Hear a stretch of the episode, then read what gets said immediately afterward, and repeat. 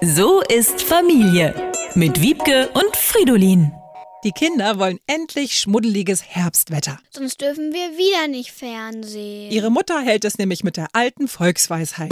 Draußen nur Kännchen. Nein, die andere. Äh, ich meine, bei schönem Wetter wird nicht drinnen gehockt. Boah, aber wir haben ja nur noch schönes Wetter. Der Sommer streckt sich ja mittlerweile bis in den Oktober. Beschwer dich halt bei der Regierung, dass die ihre Klimaziele nicht einhalten. Wie denn? Festkleben geht immer. Ich hol schon mal meinen Prittstift. Lieber Olaf Scholz, mach endlich was gegen den Klimawandel. Wir dürfen gar nicht mehr fernsehen. Der Achtjährige versucht es mit subtiler Manipulation. Er läuft demonstrativ schlotternd mit Handschuhen und Mütze an mir vorbei. Mir ist so kalt. Netter Versuch, Kachelmann. Geh halt nach draußen, da sind 25 Grad.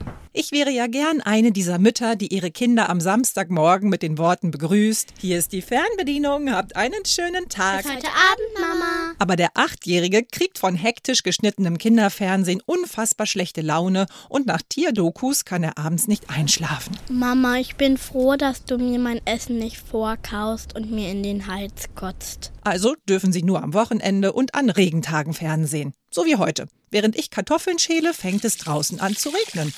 Aber nur an einer Stelle, genau vor der Küchentür, wie aus einer Gießkanne. Ich höre die Kinder oben im Badezimmer kichern. Ein Donnerschlag ertönt, als würde jemand auf mein Backblech trommeln. Dann schneit es dicke, weiße Flocken, die verdächtig nach zerrupftem Klopapier aussehen.